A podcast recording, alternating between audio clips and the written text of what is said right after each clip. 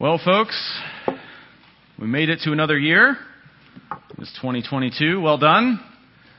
Uh, if you're like me, you got a lot of emails this week about new and exciting things coming up. Uh, one of the emails that I got, the uh, the subject line said, "Vow to try new and better things this new year." Boy, that was inspirational to me. Mildly discouraging because someone I didn't know assumed that my year stunk and I needed to do better. But I wasn't all that offended, to be honest. Because the reality is, sure, there were things this year that I would have liked to have done better, I wish had gone better, uh, things that I said that I would do, vows I made last year perhaps, that I wish would have been better, that I would have followed through on. But the reality is, I'm human. I failed. There were things that I wish that I would have done that I didn't. That if I go back, I wish that I could redo. And this is the reality of our humanness, is failure. And so as much as that subject line was something for me to chuckle at, it did bring about a reality of, I want things to be better this next year. You know, I don't want to discourage you here in the start of the new year that we are ones who often fail in what we desire to do or promise to do. But that's why I take great hope in the text that we'll get to study today, because why, while we might struggle to keep our promises, what we're going to see in God's Word today is that He is one who will always keep His promise. And therefore, it gives us hope in the midst of our own failures. If there's one idea that I want to leave us with today, as we come out of this text, it is this Jesus superior ministry established a covenant that we cannot break. Jesus' superior ministry established a covenant that we cannot break.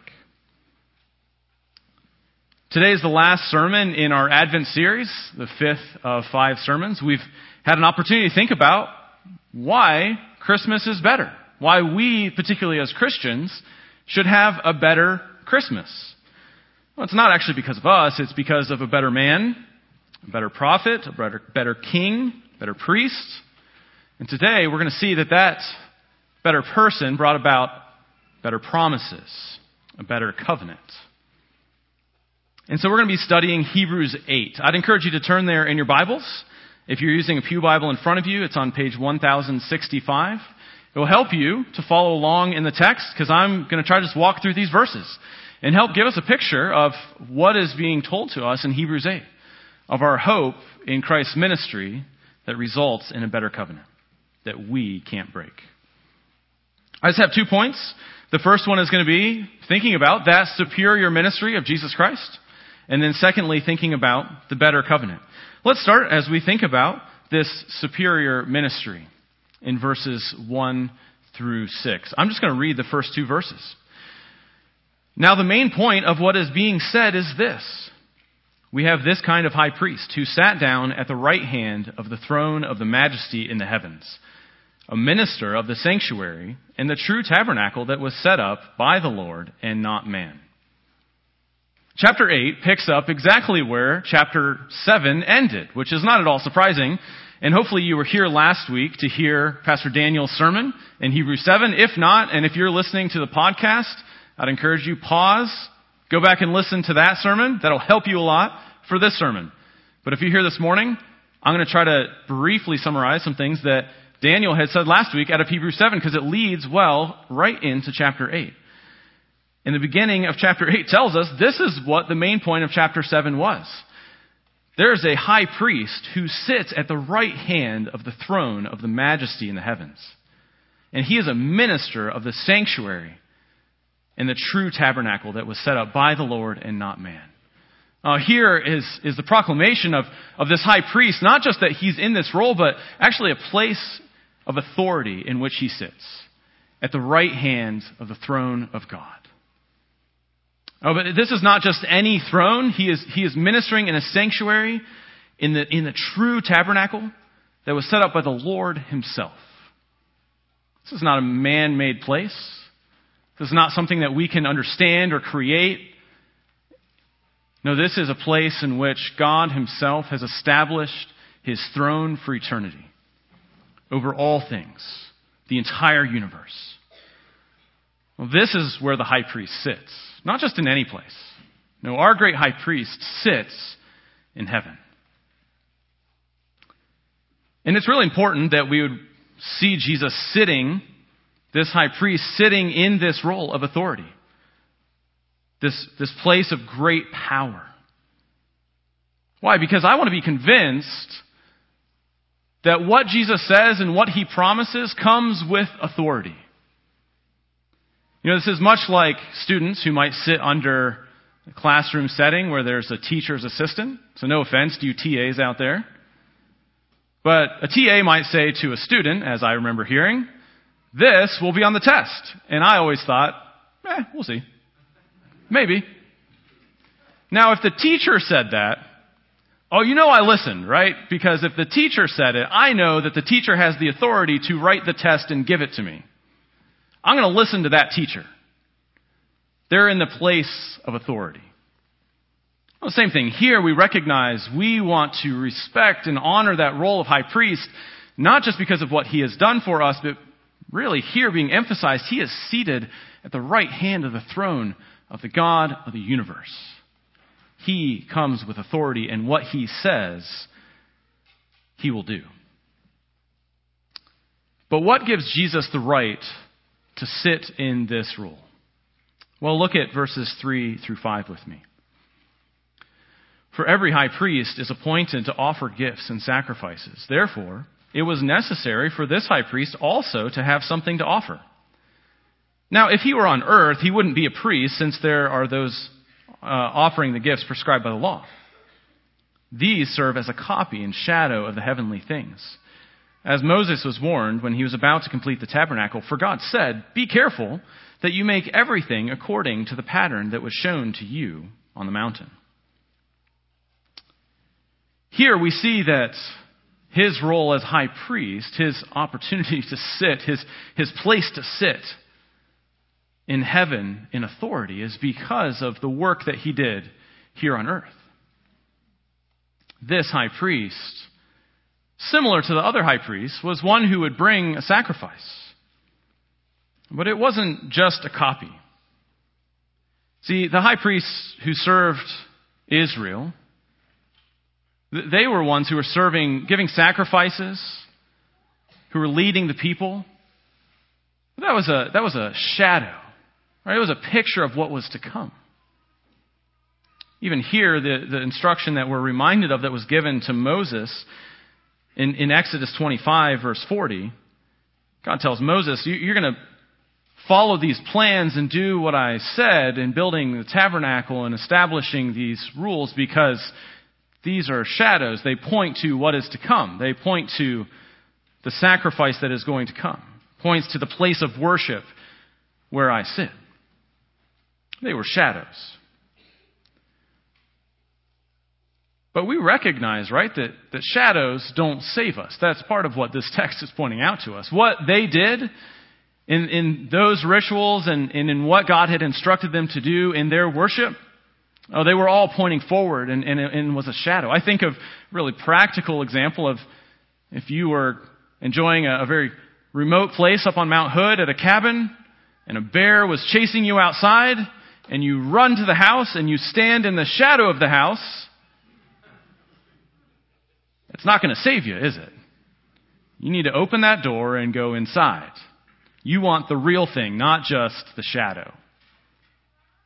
Oh, here is a, a helpful reminder that the shadows weren't saving those people. No, they were pointing to the high priest who was going to offer a sacrifice that was different. Yes, he still needed to offer sacrifice. But it wasn't like what these high priests were offering. And this is where actually Hebrews 7 is really helpful. The context of Hebrews 7 verse 27 telling us that Jesus himself offered a sacrifice, but he doesn't have to do it every day. He doesn't have to repeat it like the high priests of old. No, his sacrifice accomplished more. Why? Because he was offering himself, the sinless lamb. He was the one who gave up himself to save a people. And his sacrifice changed our relationship with God. we no longer needed to offer up those shadows. We could trust and believe in the real thing. And so we see that Jesus sits at the right hand of the throne in heaven in authority because he was a high priest who offered a better sacrifice and who gave of himself his own life, dying on the cross, paying the penalty for our sin. This is the ministry that Jesus himself has done for us. Even here in verse 6, we're told Jesus now obtained a superior ministry. Well, that ministry changed the way that you and I live. And I want to pause here and, and ask you to think back on, on this imagery that we're given of a shadow of a picture of what was to come. And we get to be on the other side and realize, I, I can see what happened. I can see the sacrifice that Christ made. Scripture makes that clear to me. But I wonder in, in your life if you're still more attracted to those shadows than you are to the real thing. I know in my own heart it can be easy to set up the rules, the laws, to follow those, to come into this building as if this building makes me a better Christian, as if sitting in this pew makes me a better person, makes me know God more religiously reading my Bible or praying as if those routines will just make me a better Christian. Well, those are shadows and, and they're good. I don't, I don't want to discourage you from being here in these pews in this building and from reading the word and being in prayer, but don't treat those things as if that's what makes you spiritual as if that's what makes you closer to God. No, it's because Christ is in them. It's because the Holy Spirit is working through those wonderful gifts of the church and His Word and prayer. And so don't get distracted by serving the shadows. Look at them and realize, no, Christ must be at the center because it's what He did that changes them. That makes them powerful in my own life to transform me, to draw me closer to Him. And so consider what attracts you to being here. Come into this church building ready to see God at work in your own heart and in the lives of those around you. To see the Holy Spirit active, not just coming in, checking your box, and walking out the door, but looking for God to change your heart.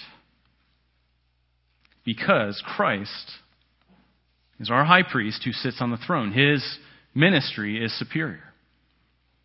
And what that means, the implication is in verse 6 to the degree he is the mediator of a better covenant, which has been established on better promises. Here is what results from Christ's superior ministry. He sits beside the right hand of God. He is functioning as the high priest. And what has he accomplished? He has made a better covenant with better promises. So let's focus on this here in the second point. If Jesus' ministry is indeed superior and has accomplished much, what does it mean that there is a new covenant and a better covenant? Well, point two, the new covenant here in verses really six through the end of the chapter are going to describe to us what this new covenant is about. And hopefully one of the questions that you're asking is why do we need a better covenant? What was wrong with the first one? Well, the writer of Hebrews is going to tell us. Verse 7. For if that first covenant had been faultless, there would have been no occasion for a second one. But finding fault with his people, he says, See, the days are coming, says the Lord, when I will make a new covenant with the house of Israel and with the house of Judah. Not like the covenant that I made with their ancestors on the day I took them by the hand to lead them out of the land of Egypt I showed no concern for them, says the Lord, because they did not continue in my covenant. Here we're told that we needed a new covenant because the first covenant was broken. You know, it wasn't that the covenant itself was the problem. God established a covenant with his people that he would be their God as they would serve and follow him and not worship other gods and not run off to worship other things. And yet, God's people, the people of Israel, the house of Judah, they failed. Even here, the description of being led out of the land of Egypt. We see that they failed to keep the covenant. They didn't worship God alone. They didn't forsake all others and pursue God. They were torn away to the gods of the nations around them to follow after their own hearts. They worshiped themselves over the Creator.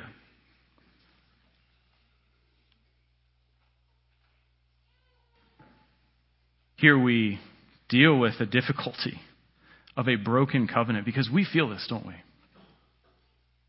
You and I are not all that different from the people of Israel. We feel the weight at times of not being able to pursue God as much as we would like. And here we feel the weight of a broken covenant. In this text, the writer of Hebrews is quoting Jeremiah 31. I recognize the timing of this. Jeremiah, a prophet, proclaiming to the people who were in captivity and going into captivity that this covenant was broken. Even then, in the Old Testament, the prophet is telling the people, no, there will be a new and better covenant to come. Be looking for that. He doesn't leave them in the discouragement that they have broken the covenant. But we see that there are consequences to the breaking of that covenant. That the end of verse 9, God says, I showed no concern for them because they did not continue in my covenant. As God led them by the hand out of Egypt, Israel, like a small child, pulled their hand away out of the Lord's hand to run the other way to turn their eyes towards the gods of this world. And it broke the covenant. And that isn't real surprising to us. We understand the idea of a broken contract, a broken covenant. This is not a new concept even to our culture. Uh, for me, uh, I used to work in the auto industry, and I would have to sign, in, in one sense, a covenant, an agreement to not disclose sensitive information about new products, new cars that were being rolled out. I would have information ahead of time. And if I told other people, and particularly the media, about what was happening in product design, that contract would be terminated. I would no longer be employed. I would have no job. There's really no other way to put it than if I broke the contract, that relationship ended very poorly. Maybe the more relatable to all of us, whether we're married or have observed marriage, is the reality that we form a marriage covenant between a man and wife. And the husband and wife are committed to one another in these vows and commitment in this covenant, and yet that covenant is broken when one spouse goes outside of that marriage and has sexual relations with someone else. It breaks the covenant. And so we're not surprised here to read about Israel running from God, turning away, not holding the covenant, and God says that covenant is broken. A new covenant is necessary.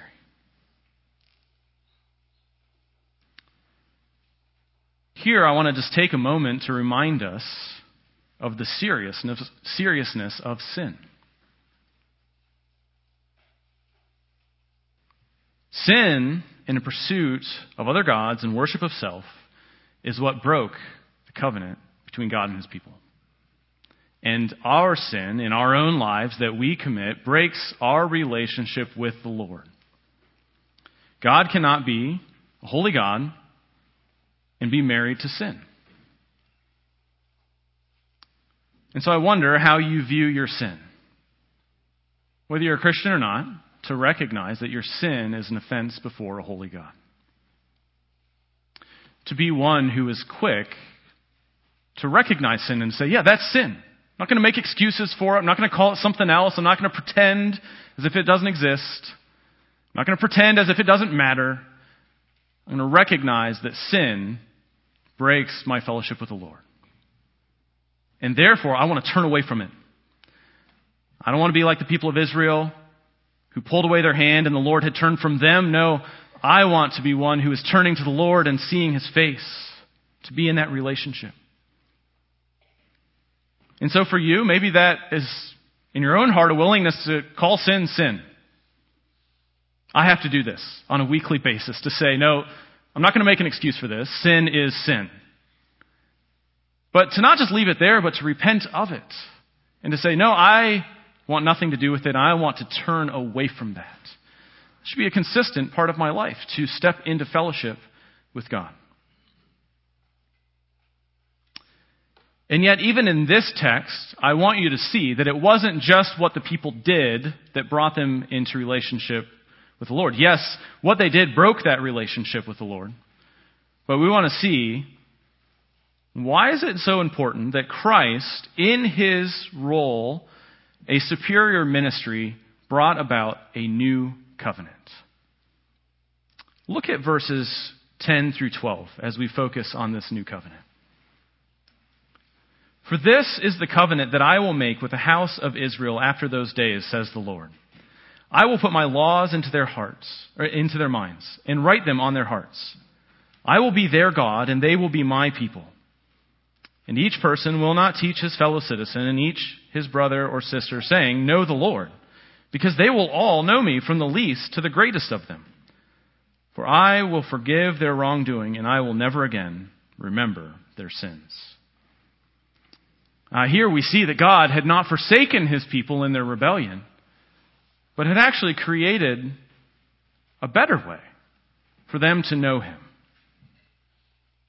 He established a new covenant that was better than the first.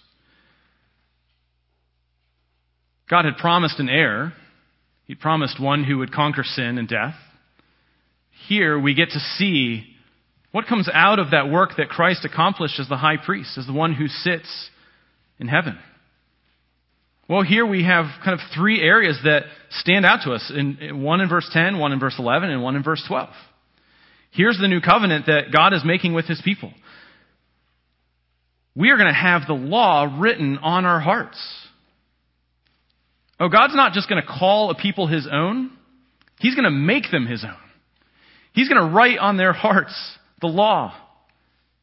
His way will be written on our hearts and our minds. The responsibility of keeping the law no longer rests on my shoulders as if I can do enough to please God. No, it's actually God's work on my behalf that draws me closer to Him, that, that brings me back to Himself. How is this possible? Well, it's because Jesus had a superior ministry. It's because Jesus Christ Himself was the one who kept the law. He is the one who lived perfectly, who established this relationship with God that we might come back to Him, that God might draw us near. Oh, but secondly, here we see uh, the other part of the promise, verse 11. Each person will not teach his fellow citizen and each his brother or sister, saying, Know the Lord, because they'll all know me, from the least to the greatest.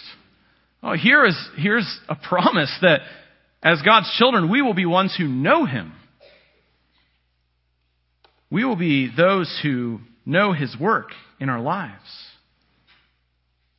You know, much like for me as a parent, you know, nobody had to tell my children, Foster and Astrid and Magnus, that I was their dad. They were born. They were in my household.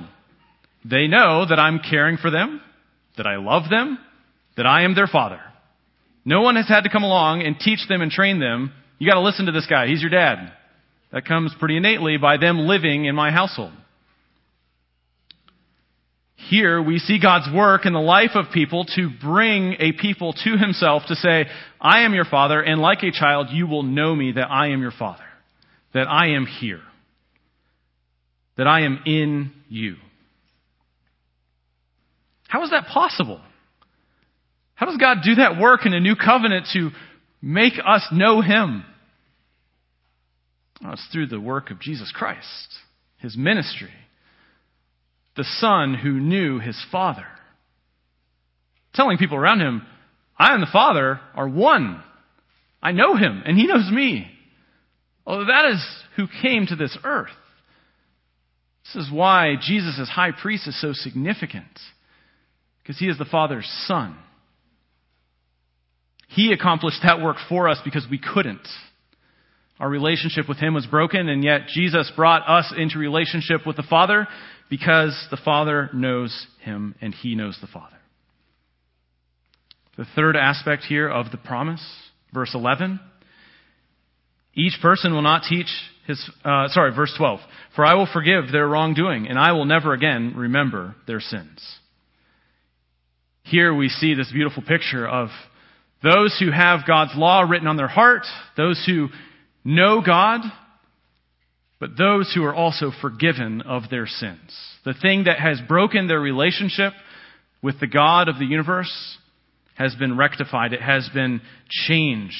The relationship has been restored.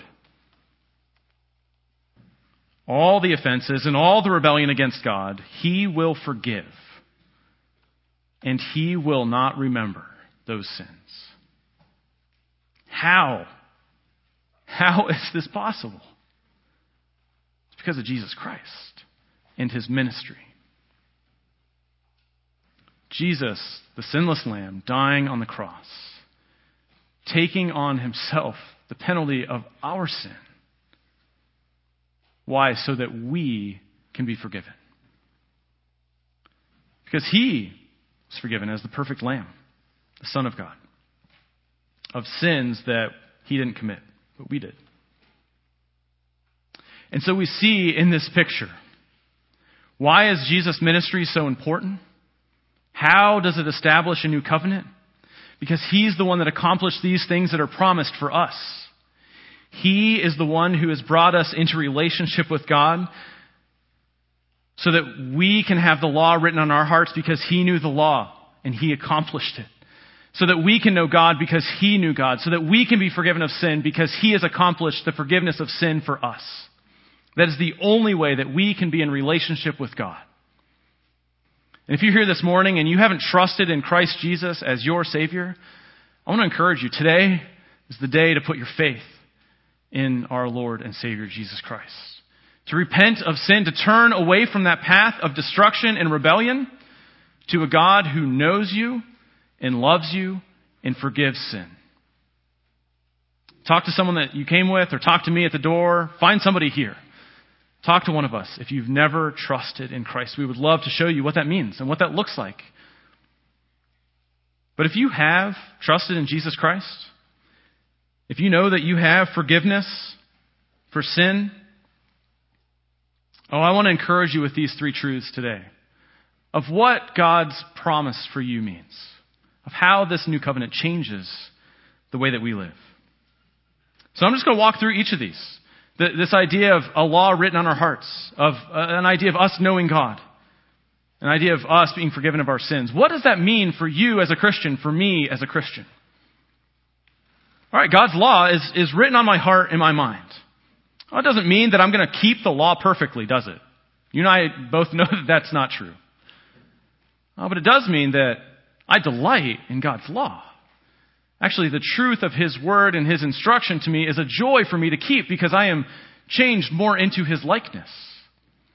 It means that I don't fear the law. It doesn't mean that I fear having to keep rules and guidelines and it doesn't feel restrictive. No, it is actually a joyful and a good thing that propels me in my relationship with the Lord to rejoice in His goodness to me. Because He's changed my heart. He has put these things in my mind that I might follow after Him. And so I ask myself, am I ignoring the fact that God's law is written in my mind and on my heart? As I live my day to day, is it prevalent in my thinking that I want to keep God's law? Oh, not legalistically, not as if it proves something to God, those around me. No, because it's a joy. It's because I love following in righteousness, to see righteousness done, to see justice, to see love towards those around me, because I know that's what God has done for me. Because I know that's who God is. Oh, that those would be joyful things, that it wouldn't be hard for me to obey God. But to, in those moments of temptation, of facing sin, to be able to step back and to say, no, actually, this is joyful that God has written in my heart in my mind to follow after him, the truths of His Word. And so I would encourage us to be delighting in God's law and in His Word, to study it, to know it, to be able to rejoice that I have God working in me that I might follow after these things, that I would hide it in my own heart to cherish it and to rejoice in righteous living. But not just to keep that for myself, but I wonder how often you find an opportunity to encourage one another.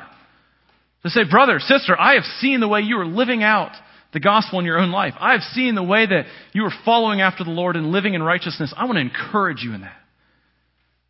I, I want to provoke you to keep doing that more. Keep following after the Lord. He has written these things in you.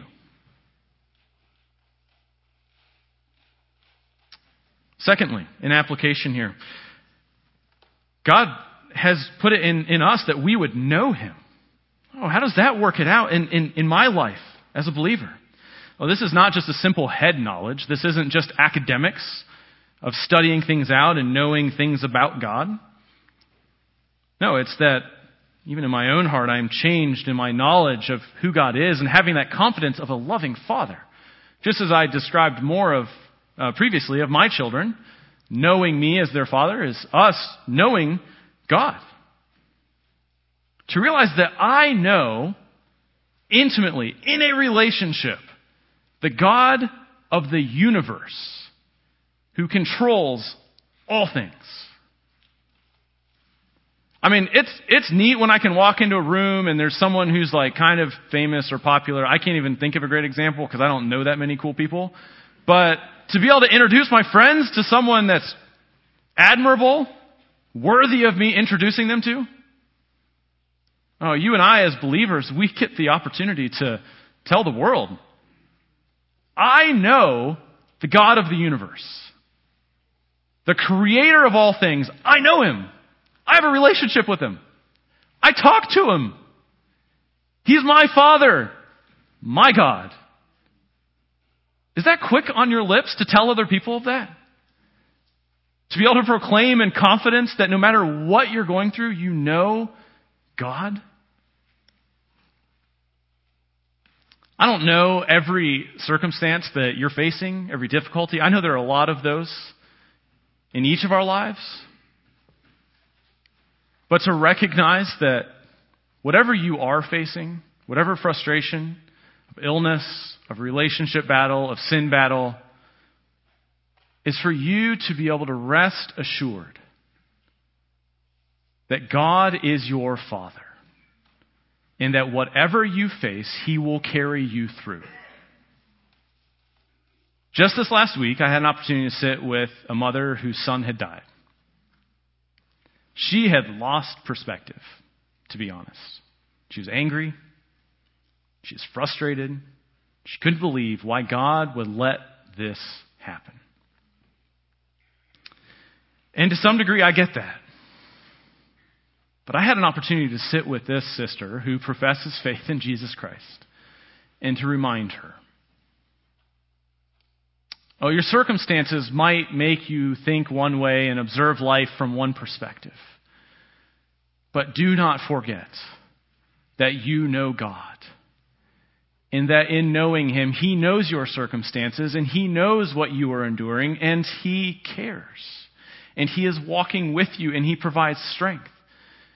And for us to then take time and look at the ways that God had providentially brought her to see her son before he died, to have conversations that she wouldn't have had otherwise, to see opportunities to have gospel conversations with her son and doctors and nurses who cared for him in his last moments.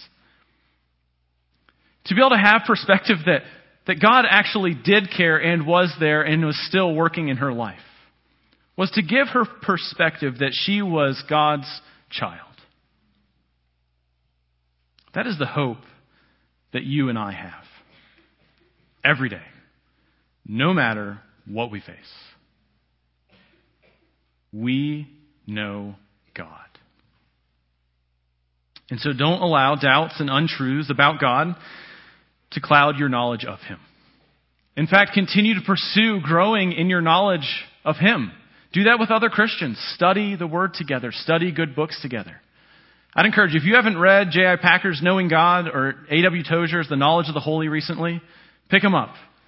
Start reading through them, thinking about who is God? Who is this God that I know that I'm in relationship with, who has brought me into this covenant relationship? Know Him. Rest in the peace of knowing the Creator. But as a third point of application, is also knowing in verse 12 that our sins are forgiven. Oh, this is part of God's promise to his people to bring them into a new covenant with this marvelous promise that our sins are forgiven. And God is not going to bring those sins back in front of us to remind us of them. No, He is passing those sins. He's not remembering them. Why? Is it because God didn't want anything to do with those and just tossed them out? No, it's the reality that the price has been paid. It's done. There is nothing left for you and I to do to receive more forgiveness of sins.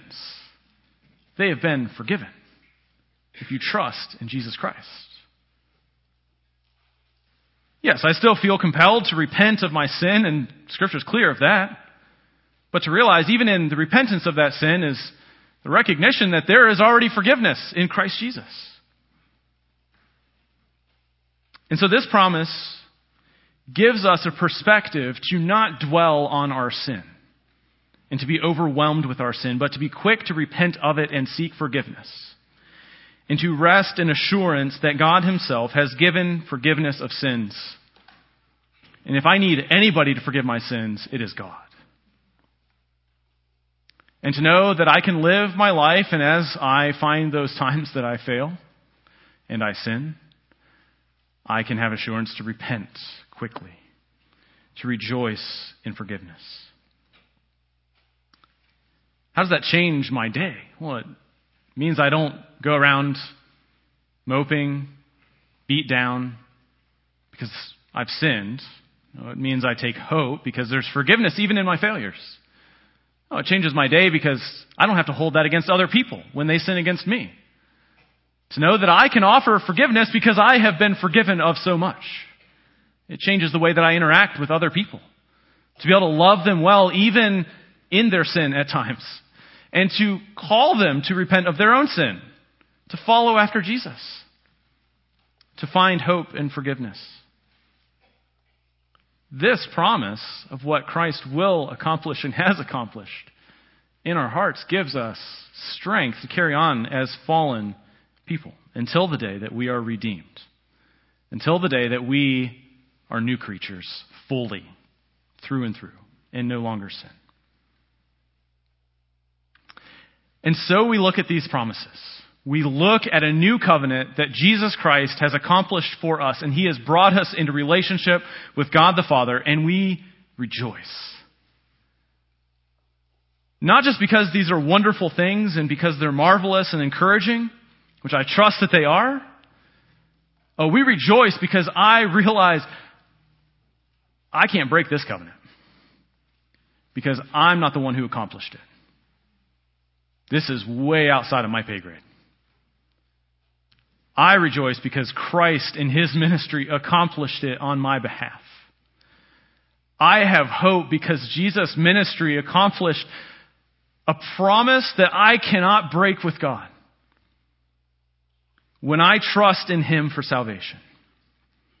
And so, for you, brother and sister, I want to encourage you this week. As you think about going into this week, into a new year, recognizing there will be difficulties ahead. There will be things to rejoice in. There will be wonderful moments in the year to come.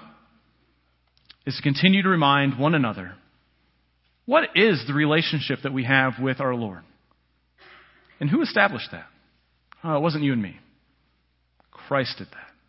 So I continue to put my faith and my trust in Him because of His great mercy to me. Would you pray with me?